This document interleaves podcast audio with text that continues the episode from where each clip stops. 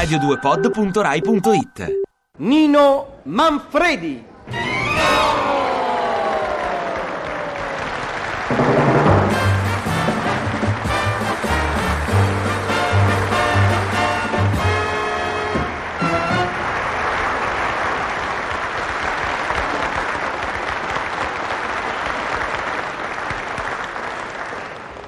Signori, interroghiamo.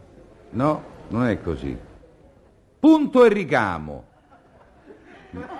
Ah, puntualizziamo. Dai, gli dice. Ma allora quando incominci vai fino in fondo. Sei proprio dignoso.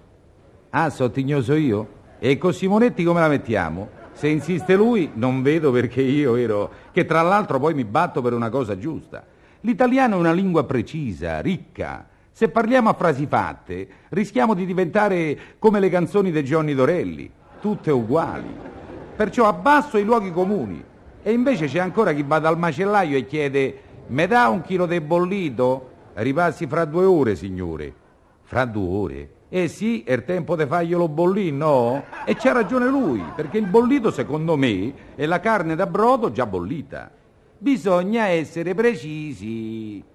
Uno telefona a casa di Brigitte Bardot e dice: Pronto? C'è suo marito? E lei: Quale? Bisogna essere precisi, se no si creano delle perplessità in chi ascolta. Bisogna adeguare il linguaggio alla situazione, allo stato d'animo. Uno che ha mal di gola, è afono e va a bussare alla porta dell'otorino e si vede aprire dalla giovane signora, deve essere preciso. Deve dire: Scusi, signora, c'è il professore? Perché se dice Scusi, che c'è suo marito? Quella risponde sì, adesso sì, ripassi più tardi. Non bisogna creare equivoci. Quando si parla, guai a distrarsi, guai. Bisogna sempre stare attenti. È morto. È morto, povero Filippo. Su, su, coraggio, è tragico, ma che ci vuole fare? È morto, povero Filippo, è morto. Ho capito, è la vita. Non si abbatta. Si faccia forza, su, cerchi di mangiare qualche cosa. No, per carità, Filippo è morto. Lo abbiamo acclarato, signora. Ma se fa così che succede? Che muore pure lei. Lui è morto, ma adesso non ci pensi. Cerchi di non pensarci. Si distragga, su, mangi ste due fettine d'arrosto morto. Mai distrarsi quando si parla, perché la distrazione crea situazioni imbarazzanti e dolorose. E a proposito di distrazione, cedo il posto a Trilussa. La distrazione de Cupido. Dormivo da un par d'ore quando intesi un fruscio vicino al letto. Accenno il lume e vedo un angioletto che era proprio Cupido, er dio d'amore. Che voglia chiedo? E quello che stava per tirarmi una frecciata, come mi vede sbotta una risata che mi risona come un campanello. Caro Cupido, dico, Te manna forse Margherita mia?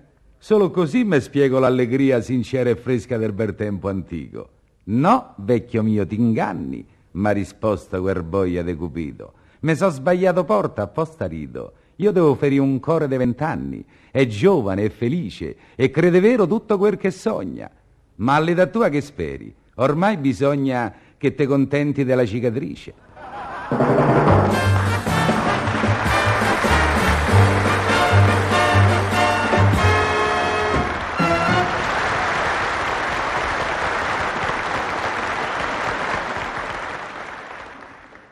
Ti piace Radio 2? Seguici su Twitter e Facebook.